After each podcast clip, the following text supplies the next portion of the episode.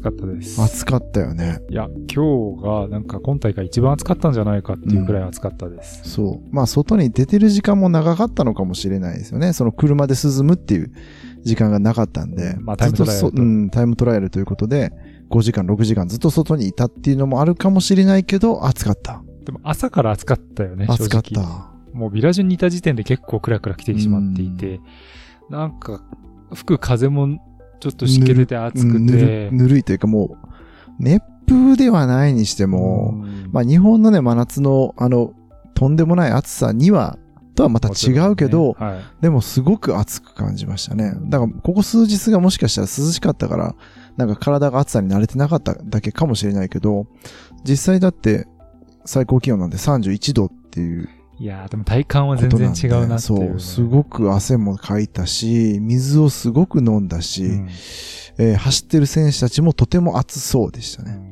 まあ今日だから、通常のロードステージじゃなくてよかったなってちょっと思いましたけどね。うん。これで、山岳でね、うん獲得標高4000、5000とかのステージだったらだいぶしんどかったんじゃないかなと思います。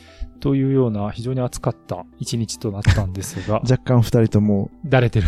だ、だれてるというか 疲れてる。してるんですね。さすがに。まあ今ね、えっ、と、現地時間があー9時23分ということで、まあ、だいたいいつもの時間、ちょっと早めかもしれないですね。まあ、若干夜ご飯食べてということでね、えっ、と、3泊目のこの、ムジェーブの、はいえースキーホテルから、のロビーからお届けをしておりますが、えーまあ、若干暑くて、で、この時間になってもなんかね、あのー標高高いところでもあるので、このムジェーブ結構涼しい風が朝吹いたりしてたんですけど、まだこの夜、ちょっとうん暑いっすよねですようんね。。暑いですね。はい。まあちょっとそんな暑さにやられ気味な個人タイムトライアルのステージを終えてということだったんですが、ただレース展開もまあ暑かったというか、驚きというか、まあもう驚うきー、ん。驚き以外に何という表現したらいいのかびっくりしましたね。はい。おそらくはこういう結果を予想した人はほとんどいなかったんではないかという、ね。まあその順位的なところで言うと、これもうまあネタバレにはなってもいいよ、はいい、いもんね。えーステ、第16ステージの、えーステージ上位から言うと、ビンゲゴ、ポガチャル、ファンナールと。はい。まあ、手堅い、うんえー3人ということで、実際にそのプレス、報道陣向けのプロノスティック、うん優勝者予想で、その3人をズバリ言い当てた人が4人もいたし、はい。まあ、組み合わせが違えど、おなんかこう、順当にこの3人がトップ3に入ったっていうのは、うん納得の結果ではあるけど、その内容。っていうのがね、タイム差がここまでつくものですかっていうのが、ちょっと衝撃でしたね。はい。まあ実際、ビンゲゴーと、えーポガチャルが2位だったんですが、タイム差1分38秒。しかもこれが、上りとはいえ、22キロちょっとの22.4キロ。タイムトライアルでしかももうこの2週間散々長距山岳超えて、10秒しか総合で差がなかった2人が、この22キロで1分38秒も差がついた。そう。で、まあ1分38秒って聞くと、タイムトライアルでそれぐらいつくのはまあ、そんなもんかなって思ってしまうけど、まあ距離が短い。あと、レース時間も32分36秒うん30分ちょっとのレースで1分38ってもうとんでもない。うんで、平均スピードで見ると、もうね、2キロぐらい違うの。はい。約、平均スピードが2キロ違います。うんこれってちょっととんでもないスピード差なんですよね。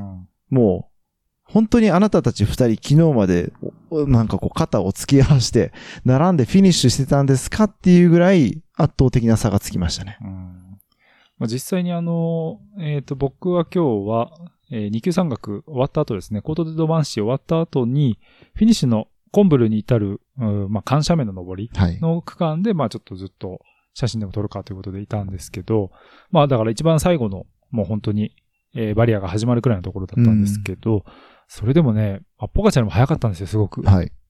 すごくポカチャルも早かったんですけど、ポカチャルのもう本当にすぐ後に、うん。ビンゲゴ、まあ実際タイム差が、ことやもんね。そう、はい。2分間隔でスタートしてるから、えー2分先にスタートしたポガチャルを、その1分38秒遅れでフィニッシュ、あの、違うな。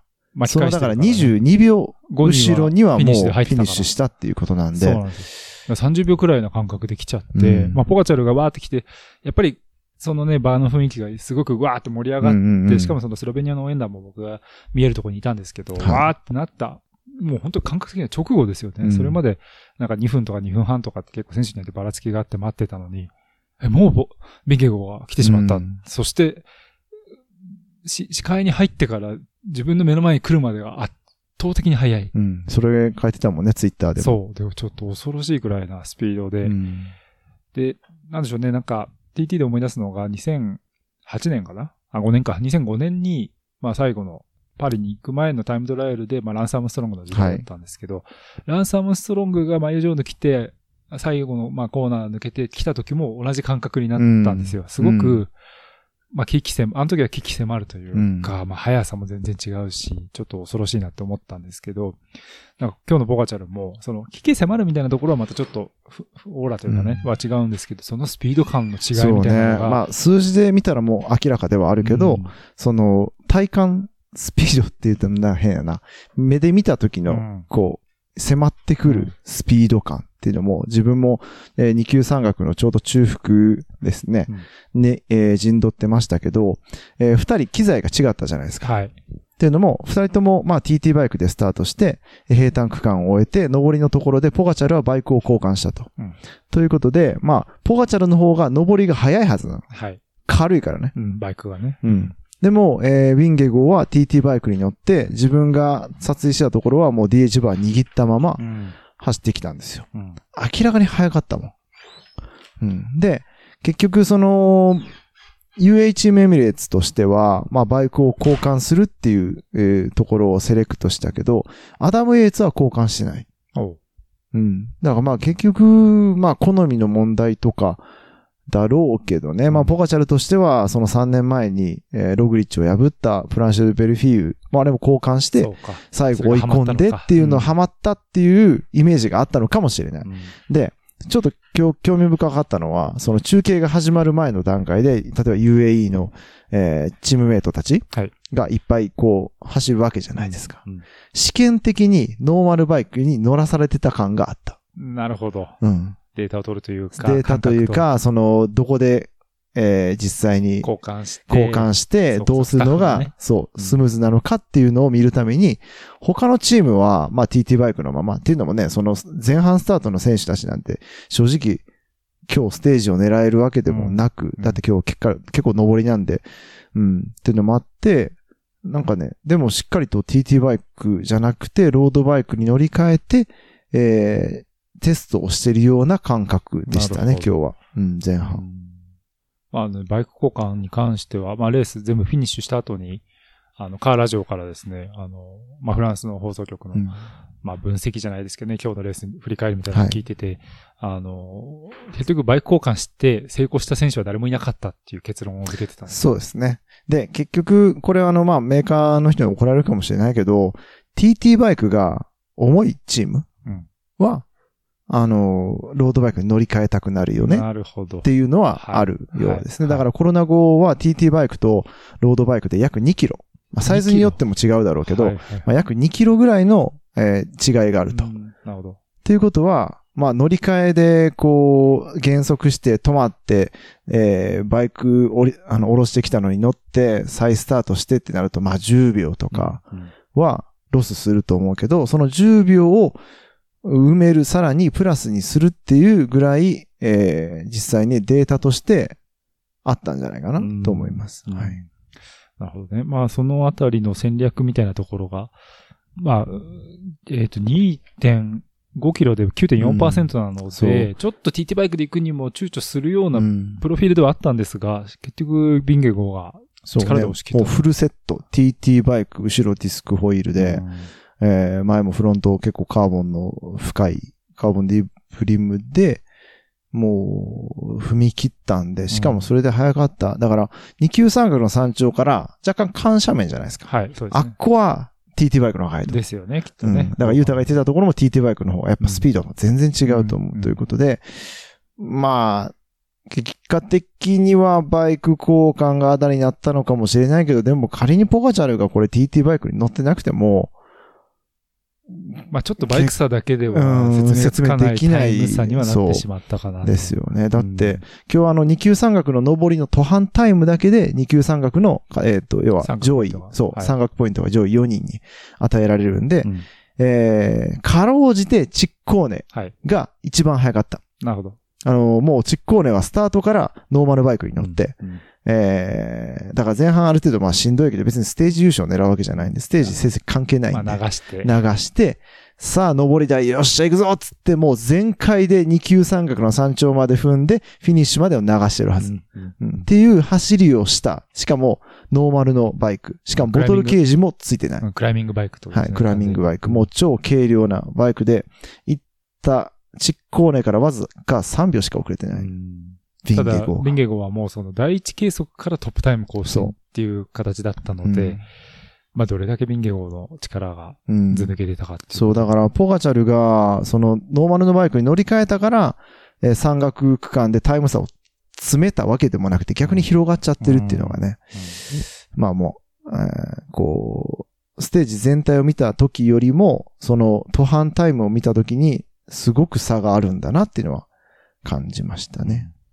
まあ今日のそのね、レース始まる段階で、ビンゲゴとポガチャルの、まあどっちが勝つか、どんなタイム差、マイオジョンはどっちになるかっていうのは、ある程度ね、皆さんのこの中で、まあこう、こうなるんじゃないかとか、期待する声もあったと思うんですけど、うんまあ、あの、往々にしてそのロードレースの、なんて言うんでしょう、あの予想っていうのは当たらないなっていうのは思うんですけど、うん。っていうのは、あの、レキップが、まあ、昨日は休息日だったので、結構今日のそのタイムトライアルバトルっていうところにページを割いて、いろいろ分析記事を、まあ、作ってたんですね。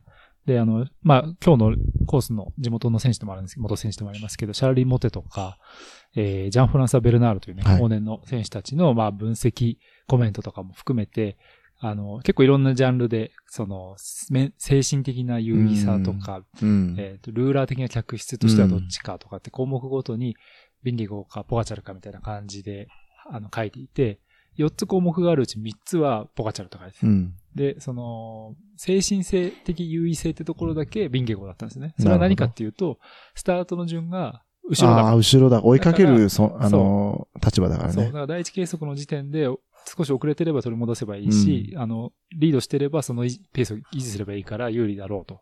ただ、総合的に見てうん、ポガチャルの方が有利って結論付けていて、最終的な結論は、はい。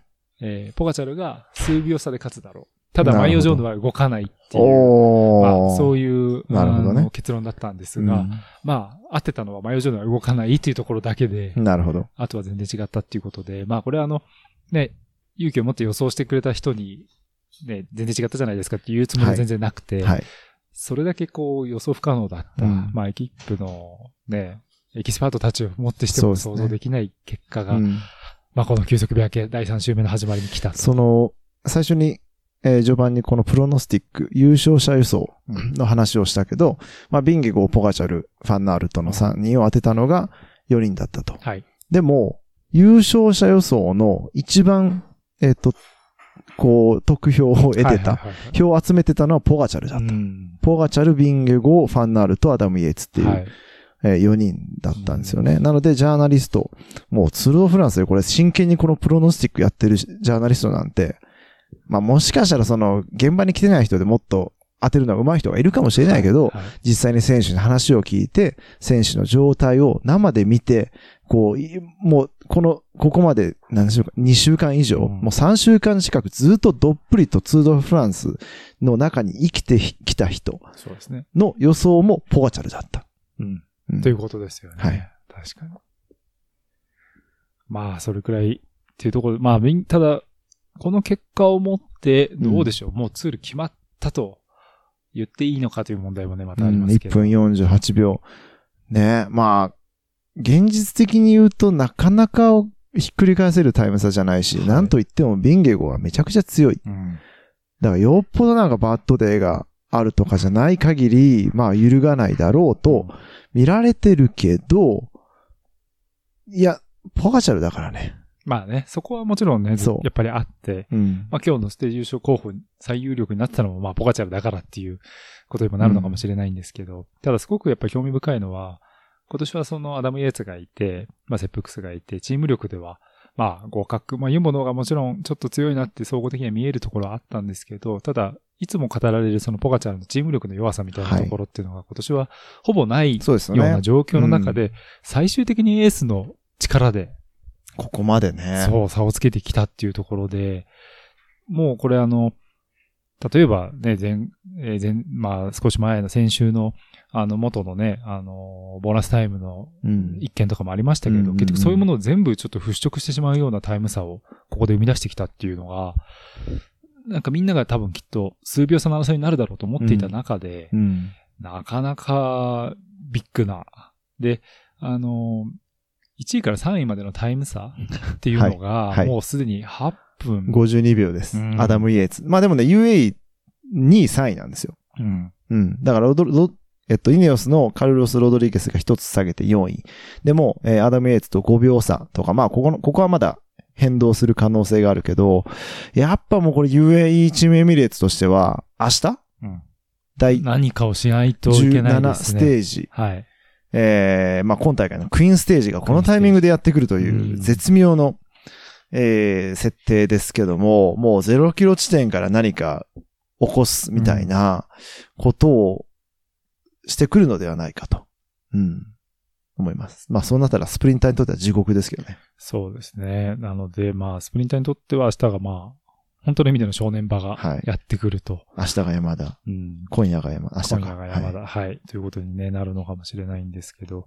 あと、まあ、あのちょっと最近のところで思うのは、あんまりフランスの天気予報当たらねえな。当たらないですよ。ね。あ、でも今日も、まあ、雨予報ではあったんですよ。昨日の段階では。はい。そうですね。でも朝になって、今日は雨降らないみたいな。うん、うんえー感じになったけど、実際ちょっと降ったし、うんでもパラついたまあパラついた程度、ね。ううんん、路面が濡れるわけでもなく、逆に蒸し暑くなったってそいう。うですね。あれもうちょっと降ってくれたら、そう、路面涼しくなるなと思ったんですよね。そう思ったけどうん、ダメでしたね。暑かったですね。ちなみに今日はあの、二級山岳の中腹で、えー撮影してたら、うんあのーフランスで今レースやってる宇賀くんと、はいはいはい。あの、柿崎裕二うん。君に会いました。うん。はい。宇賀くんはあれですね、元、えっ、と、チーム右京で、右京。はい、はい今。年からね、えーフランスに武者修行中フランスとうん。いうことです。ついこの間まで、俺たちの、えー自分たちのツールドフランスを走ってましたって言ってました。あ、そうなんだ。はい そう、まあ元気そうでした。うんで、彼らは、えースタート地点で、えー選手たちのアップ風景等々を見て、自走で、えーその二級山岳まで来て自分で足で登ってっていう、なんか動き方知ってるやんと思いながら、あはい。いや、さすがです、ねうん、さすがでしたね。うんはい。まあ、あのね、そういった、やっぱりプロを目指しているような選手たちっていうのが、実際ツール見たりもしてるわけなんですけど、まあ、結構そういうフランス、まあ、ないしはね、このヨーロッパの、そういう若者たちの姿もね、ちらほらあったりだとか、そうですね。今年は特になんか、まあ目につくというか、ううん、合いますね。まあ、あとあのね、この間はあの、ウレシカジガートの話もしましたけど、結構女子選手が見に来てたりとかもしてて、えっと、一昨日かな？あの、EF の、あの、女子チームの EF の選手が、はい。あの、見に来て、ちょっとあの、名前をね、完全に忘れちゃったんですけど、あの、ジロー走ってた選手も見に来てたりとか、まあそういう感じになってたりとかね、してるようですね。まあまあそういうのもありっていうところで。まあでも、彼らの目にどう映ったのかなと思って。うんうん。どうなんですかね、その、やっぱり僕らは全然選手とか競技をしてるわけじゃないので、はい。その見方っていうのがある種、まあ一応メディアとしての見方そうですよね。とかね、フォトグラファーとしての見方。うん。まあ客観的というか、うん。ちょっと一歩引いた。まうん。ああくまでも中立的な立場で見ようとしてるけど、実際に自分が打ち込んでいる、うん。まあ人生をかけて打ち込んでいる競技の世界最高峰の、うんもう特に今日なんてね、うん。その最大のパフォーマンスを目の当たりにしてるわけで、当たりにしたっていうのは、それをいい方向に、うん。うん、持っていってほしいなと思いますね。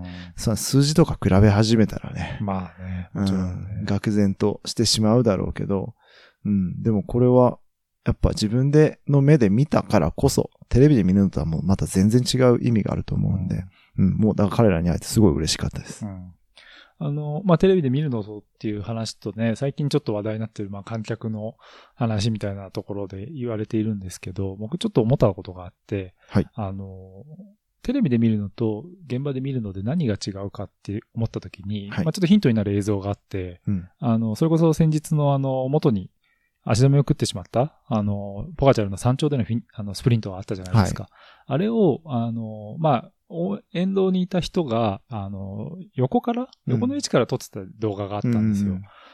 それで見ると確かになんかめちゃくちゃすごいスピード感でうん。通り抜けていくように見えて、うんうん多分映像ではあの横からっていう風にはあんまり、特に山岳でのスプリントなんて横から撮れないので、うん。どうしても俯瞰で上からになるじゃないですか。はい。ああいう、その、観客の目線で見ると本当にすごいスピードで来てるな、わかるなっていうのも感じたりして、うん。やっぱ、ああいうスピード感っていうのが、まあ、現地で見る、本当の一つ、何か違そうなっていうふうにはね、うん思いましたよね。まあ、上りもそうやけど、あと下り。下りね。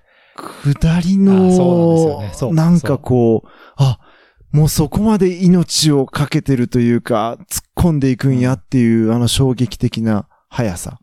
あとその、通過するときの音ね。音とかねすごいっ。ていう。ただなんかすごいね、危なっかしい感じがなくて、うん。すごく、なんか、ね、やっぱそれこそ、ね。よくね、僕らもあの、車乗っててツールの間、あの、アマチュアのサイクリストたちがね、下山したりとかするのを見て、そうですね。まい下手とかって勝手に、ん。あの、品評会してますけど。もう、ちょっと、あもう、ああ、来い来い来い来いとね。はい。とか、まあ、たまにね、すぐ上手い人がいて、元プロかもしれないとかって言って、うん。勝手に言ったりしてますけど、うん。やっぱりその、実は、下りのフォーム、下り方で、そのサイクリストの技量がわかるというか、なんかそういうところもあるんですけど、やっぱプロで、ね、あの、グルペットの選手たちが下っていくとこ見ても、まあ、グルペットの方が速いって話もありますけど、はい。すごい安定感とそうです。ねまあ、下りに関しては絶対クルグルペットの方が速いですね。うん。うん。だから今でこそ、もう元々タイヤが太くなったんで、えー平均すると26、28? もう28が平均みたいな。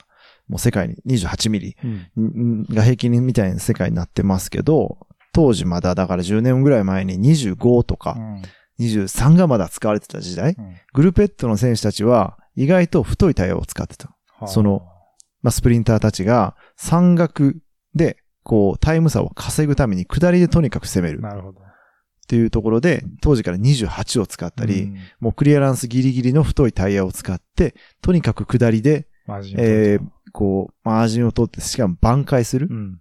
うん。そうかそうか。取り返さなきゃいけないそう。取り返さないといけないということで、そういうセッティングにしてたりもしてましたねな。るほどね。うん。まあそんなね、現地でっていう、あの、ところも、まあ、なかなかね、あの、毎日見てると、はいちょっと麻痺してくるというか、うんあなんとなくこう、じゃあ、通過するの写真撮って、よし、はい次、みたいなうん。感じにはなっちゃうんですけど、あと確かに、ね。展開わかんないですよね。まあ、まあ、タイムトライアルはまあまあまあまあ、そうですね。ね、タイムを見れば、うん。中間計測のタイムとか見れば OS のことはわかるけど、まあ、わかんないですよね。でも、なんかその、うん。まあまあ、スマホでね、今見れる時代にもなっちゃいましたけど、うん。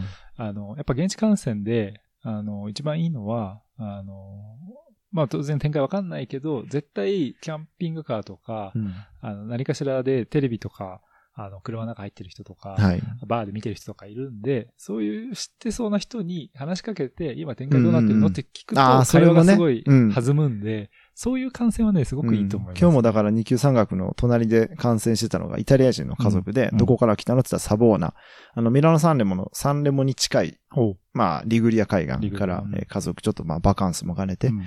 えー来てたって言ってて、まあ、イタリア近いからねっていう。だって実際登りに結構イタリア人もいてて、そう、えー、なんかもう酔っ払って盛り上がってたんやけど、えーえ、なんかこう今推しの選手はいるのっていうのを聞いたら、いやー、いないの。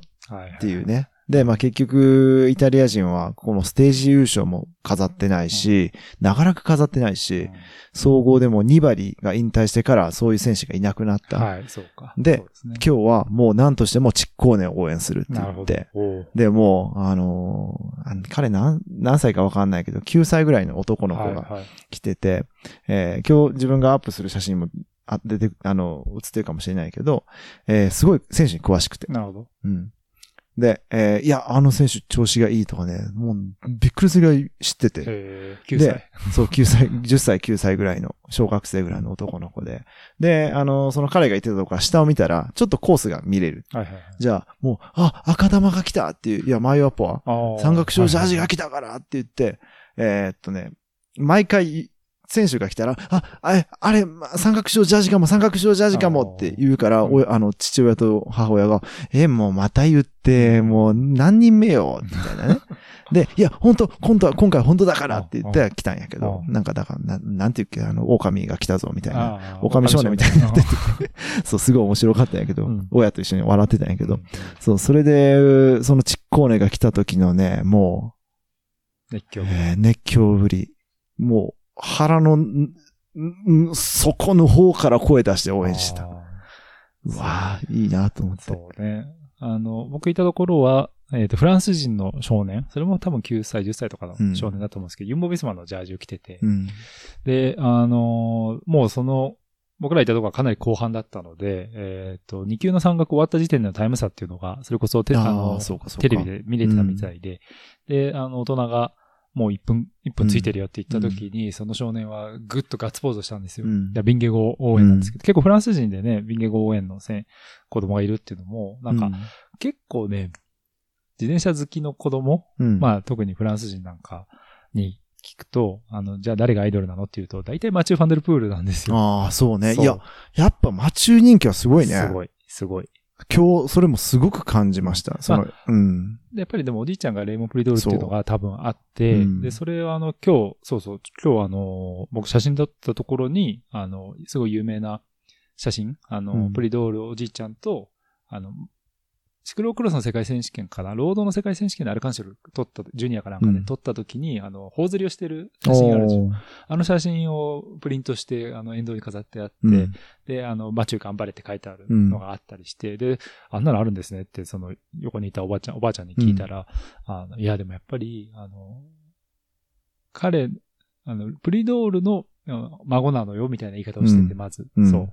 でもやっぱそういう言い方する、されてるんだなっていうね、フランスでは、うんうんそういうのはすごくあるんだろうなと思いました。うんそうね。にしても今日のマチューの汗のかき方はすごかったけどね。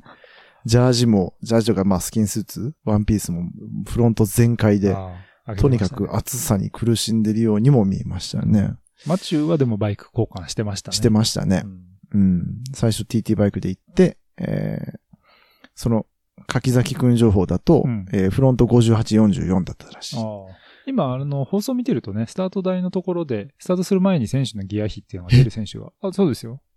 そうなの？そうそう。だから58の44だから6かける、後ろ10かける10の32とかって出るんですよ。あの、全員じゃないけど、有力選手とかは、え？ギア比ー、が表示が出るんですよ。だからわかる。すごいね。そういう、えーじゃあもう、スタート地点でこの、チームバスのエリアを走り回ってギア比をチェックしに行かなくても、あでも全部の選手が出るわけじゃないんで、そういうことか。そうそうそうなんか有でもまあ主要選手は出るんや出る、出る感じですね。それって、誰、どう申告してるんだろまあ自己申告なのかわかんない。それかそういう取材チームがいて、フランステレビジョンに、う。うんまあ調べて。いやでも、ギア比の何が難しいって直前で変えるんですよ、彼ら。ね、多分そとかうだと思うんです、よねあのもう、あの、ダミーを置いてたりもする。うん、だから結構ブラフの勝負にもなってきてそるのかな。う。だから今日も、もバイク交換するしない問題も、うんチームの中で、例えば昨日、ねえっと、ゲラント・トーマスのポッドキャストで、えーデプルスとやってるやつで、うんあの、果たしてバイク交換するの？って、はいはいえースーブ・カミングス監督に、うん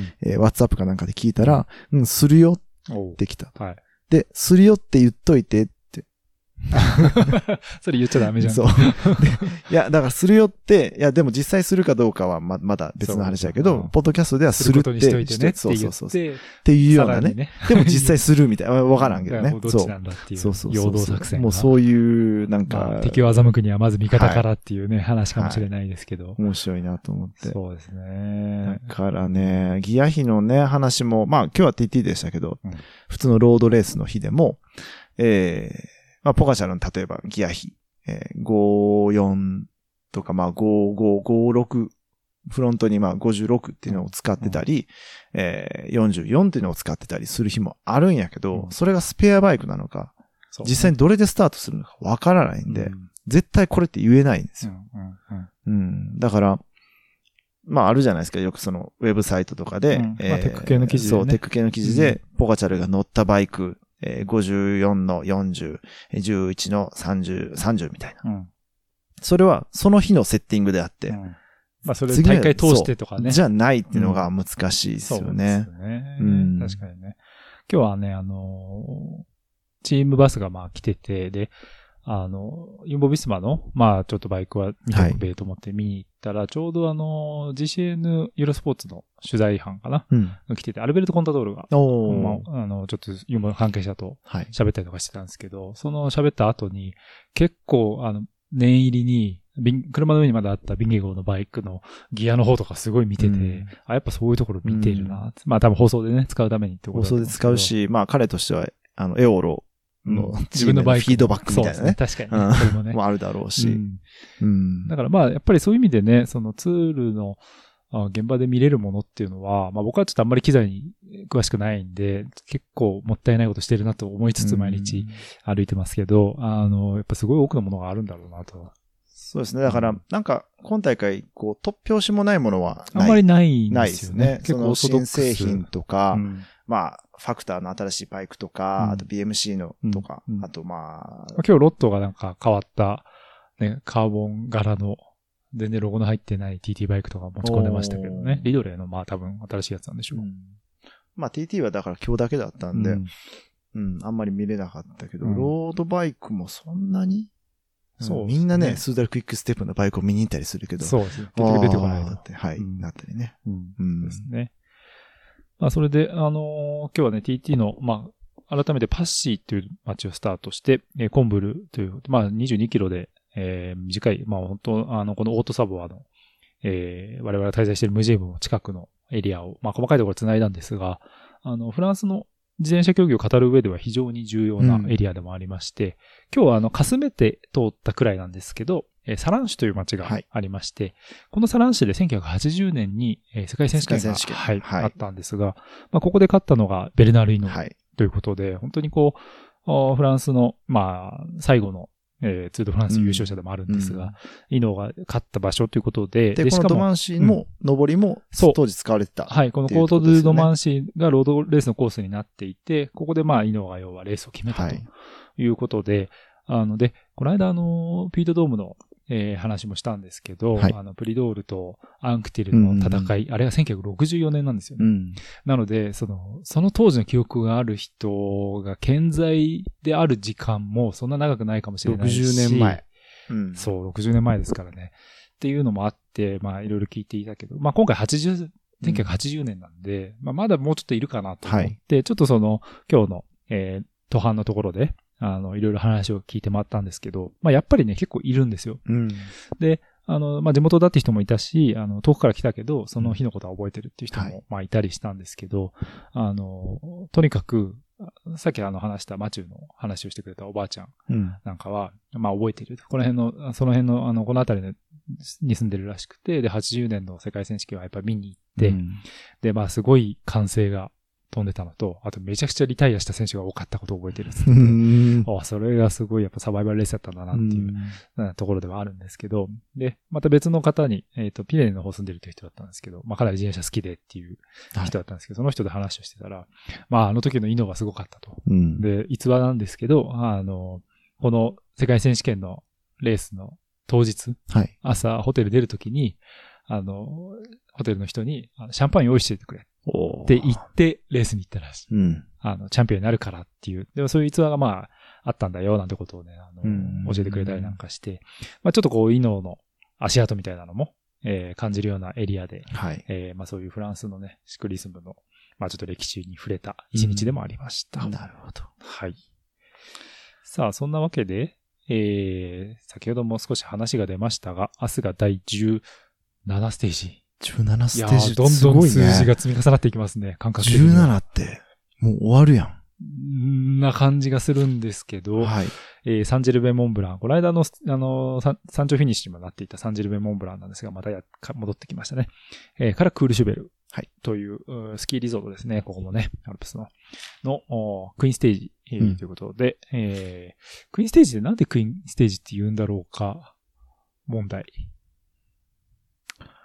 うん。いや、それはね、えー、いろんな話、いろんな確か理由があって、はい。ステージって、まあ、英語だとステージなんで男も女もないですけど、はいえっ、と、フランス語だとレタップ？女性ですよね。レタップはそうか、女性か。はいはい、はい。だから、えっ、と、キングステージにならない。ああ。まあ、あのーレタップでレーヌ、レーヌって女王って意味なんですけど、って言いますよね。だからそのフランス語が先か英語が先かと思ってたんですけど、確かにそれでいくとフランス語が先か。そう。だからまあ、イタリア語でもタッパなんで、ははえー女性なんですよ。あえでもえっとね、クイーンステージと、クイーンステージって言わなくて、タッポーネって言うんですけどね。ああ、うん一番うん。最上級か。はい、はい、まあでも、クイーンステージって呼び方があるのかもしれない。イタリア。ア語でも。でも、使ったことないけどね。そうか、でも確かに、クイーンステージ。って言い方が、そうか、レタップの形から来てるのか。まあ、あの要はね、僕、まあでもそれはあるか。パリルーベがクラシックの女王なのも、ラ・クラシックだから、女性系のクラシックだから女王なのか。でも王様、ロンド・ファン・フランデーレンって言うしな。あれ？なんなの？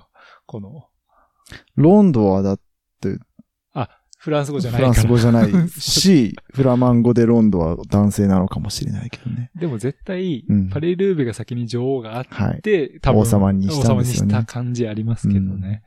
あ、なるほど。どうしよう。ジャパンカップはな、なんかプリンスとか使う？プリンス。まあジャパン何でもジャパンカップもフランス語にしたら、ラクップ・デュ・ジャクプ・ドゥ・ジャポン。ジャポン。それ、マウンテンバイクのレースになるな。うんまたちょっと違う感じになっちゃいますけど。はい。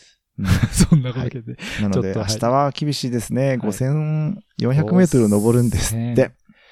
で、えー、1級2つ、2級1つ、そして最後に長級山岳、しかもまたタイムボーナスあって、下ってくるしべりでフィニッシュなんですけど、まあ一番やっぱり最後の長級のコルドラローズ。ローズ。はい。ローズ峠28.1キロ。28.1キロ。28.1キロです。はい6%ということで、どんだけ登るんだっていううん感じますがしかも頂上付近に、えー激坂もあるということで、うんえーっと、最大勾配で言うと何パーセント書いてる？最大は、えー、24%。か。24? 24です。まあまあ、ちょっと瞬間風風速的な、はいはい。えーっと、まあね最大勾配ではあるんでまあ、すけど、しかもコーナーの内側とか、ね、そういう。えーっと、まあでも激坂であるのは変わりなくて、で、それを頂上を越えて、えー結構ハイスピードのダウンヒルをこなして、えー飛行場にフィニッシュするっていうはいえーパターンなんで、えー最後もね、最大そうなんですよ13%って書いてあるんで、うんだから結局そのクールシュベルエアポート、あ、アルティポートか。はい。去年も、このムジェーブの、はい、そうでした。えー飛行場でしたきし、その前、あ去年飛行場2つあったよね。二つあったペーラギューネにも、あ、ペラギルですね。ドの、えー飛行場もそうでしたけど、この山岳地帯にある、このアルティポート、うん飛行場って訳していいのかな？山岳飛行場、山岳空港みたいな感じ。うんうんで、その着陸、そして離陸、離陸は関係ないのか。着陸の距離を短くするために傾斜がついてるんですよね。なるほど。。そうあの、勢いが死ぬようにってことか。なるほど。うんまあまあそもそも土地を、平らな土地を見つけるのが難しいっていうのもあるだろうけど、はいはいその滑走路を短くするために傾斜がつけられていると。なるほど。で、その傾斜が何パーセントになるっ13%。うんはい。ていう。あごめんなさい、18%ですね。ちょっともう夜で目が霞んで。なんか今日お疲れですね。すいませんね。ちょっとしばしばし。うん18でした。はい、失礼しはい。ました。っていうような、えー飛行場にフィニッシュするパターンですね。うんうん明日どうしようかな、飛行場に行くか、ローズ峠に行くか。うん、そうか。また撮影のね、ところが出てくるのかなという感じですけど。はい。ただなんかもう、2週目、三終わって3週目に入ってきて、本当にカウントダウンな感じになってきているので、ちょっとね。そう、だから、まあ、いろんなありがたいことに雑誌とか、うんいろんな仕事をいただいてて、まあ、機材のネタうんのを集めないといけなくて、はい取りの、取り逃しがないかう、ん取りこぼしがないかっていうのを今ちょっと本当に頑張ってチェックしないといけなくて、絶対あるでしょうね。あります。なので、えー、あと、パリのシャンゼリゼはちょっとわかんないけど、あと、まあ、実質3、4ステージしかそういうことができるステージがないんで、はい。うん。はい。ちょっとその辺は気をつけていきますね。はい。で、えっ、と、このデイリーツアーに関しても、あと、まあ、えー二人で一緒にやる男子のツールは、今日入れて6回になっているということで。そうですね。は。はいい。で、あとあのね、あの、あ、前工場。あ、前工場。だんだん、だんだん、後ろ工場になってる。ああ、しまったな。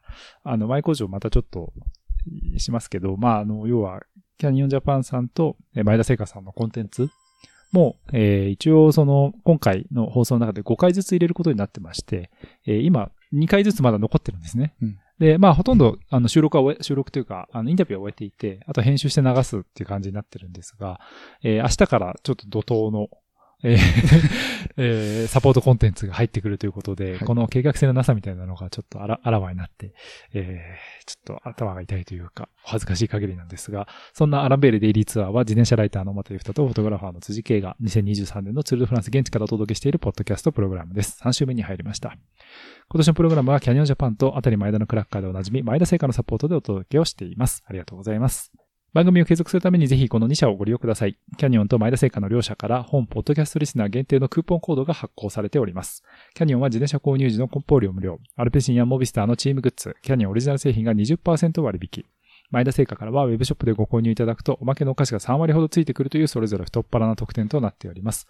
ポッドキャストの概要欄にリンクがありますのでチェックのほどよろしくお願いします。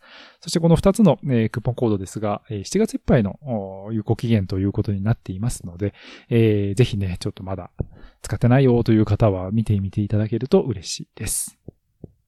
はい。はいまあそんな、えー最後の最後に、ポッドキャストの説明するという、なんていう、計画性のまあちょっとなさなんだという今日は特に前半暑かったねみたいな話に。始まっちちょっとゃいましたから、ね。喋ってたら元気出てきましたけど、はい。だいぶね、ご飯食べて、どうする？クレープ食べに行く？ね。ルカがクレープ食べたそうだったけどね。そうですね。あの、そもそも夜ご飯にちょっとクレープ屋さんを提案しかけたんですが、うんまあ彼は、夜晩ご飯にメインにクレープはないと思う。そうですね。ただ、あの、クレープも一応ブルターニュスタイルのクレープ屋さんがあって、まあ、ギャレットですね。はい。あの、そば粉の、あの、卵とかハムとかではいっ。ていうところでちょっと提案しかけたんですが、ちょっと店覗いたらあまりにガラガラすぎて、ガラガラでしたねちょっと気負いをしてしまって、まあ、結局、あの、フランス料理の、割と地元料理なのかな、そこはね。うんでも美味しかったですよ、ハンバーガー。ここまで食べたハンバーガーで一番美味しかった。いや、かもしれい。ない。ちなみにあの、ムジェーブの、えっ、と、ルー・コントワール・ダリスというね、アリスのカウンターという名前の。あの人がアリス。あのね、えー女性の店員さんいらっしゃる。可愛かったですよね感じのいい可愛らしい感じのいいて女性の店員さんいらっしゃったんですが、あの、僕もあの、個室をいただいたんですが、非常にレベルが高い。うん。うん美味しかったです。あの、なんか、プロパーなフランス料理を食べたような気分になりました。安くはないけどね。その話ね。安くはないけど安ね。くても、あのね、わかりました。僕はあの、たまにこの料理の話してますけど、はい。あの、やちゃんとうん。手の込んだ美味しいものが出てくる限りにおいては、うん。ああ、た値段があって、あんまりならない。ねなんかすごく多幸感に満たされて、うんあの、なんかいい気分で夜寝れるというか、うん。ちょっとまだリゾット引きずってるんですけど、私は。引きずってる。すいませんね。そうですね。だからまあ、ムジェーブ3泊して、うん。えーそれぞれイタリアン、イタリアン、フレンチみたいな感じでしたけど、まあ、最後は良かったとうん思います。いや、本当に。あの、日に日に良くなっていく感じで。そうですねはい。で、あの、我々、あと数日したらまたムール貝を食べれるはい。そうですね。ということがはい。決定しておりますので。はい。もうそこはね、あの、ルカ・ベティーニ先生のお墨付きということで。ただ自分分かったのは、あ、今晩ムール貝が、だっていう日はあんまり集中できないということが分かったので、ちょっと、気を引き締めて、そうですねはいはい行きたいと思います。はい。まあ、暑さもありますんでね、あんまりやられすぎないようにということですが。明日早起きするんですか？明日はまたちょっと、せっかく最後のムジェーブですので、はい最後のね、アルプスステージなので、はい。はい。ちょっと早起きして、あの、山の新鮮な空気をと、せせらぎを、の音を聞きに、はい。行きましょうよはいました6時半。6時半。6時半か。早いですね。何時に仕事あるかな。そうですね。そ、そこ次第というところもありますけれども。はいはい。またではそういうことで、はいえー今日は、えー第16ステージまで来ました。えー個人タイムトライアル、えーリンゲ号が大きな差を得たうんステージということで、このまま総合優勝まで突っ走るのかどうか、引き続き最終週のツールドフランス、そしてアランベルデイリーツアーお聞きいただければと思います。えー本日もお相手は電車ライターの又ゆふたと、はい。ホテルのロビーのソファーで半分寝転んで、もう寝そうになってる辻系でした。はい、ゆっくり休んでください。また明日お会いしましょう。さよなら、アドバン。アドマン。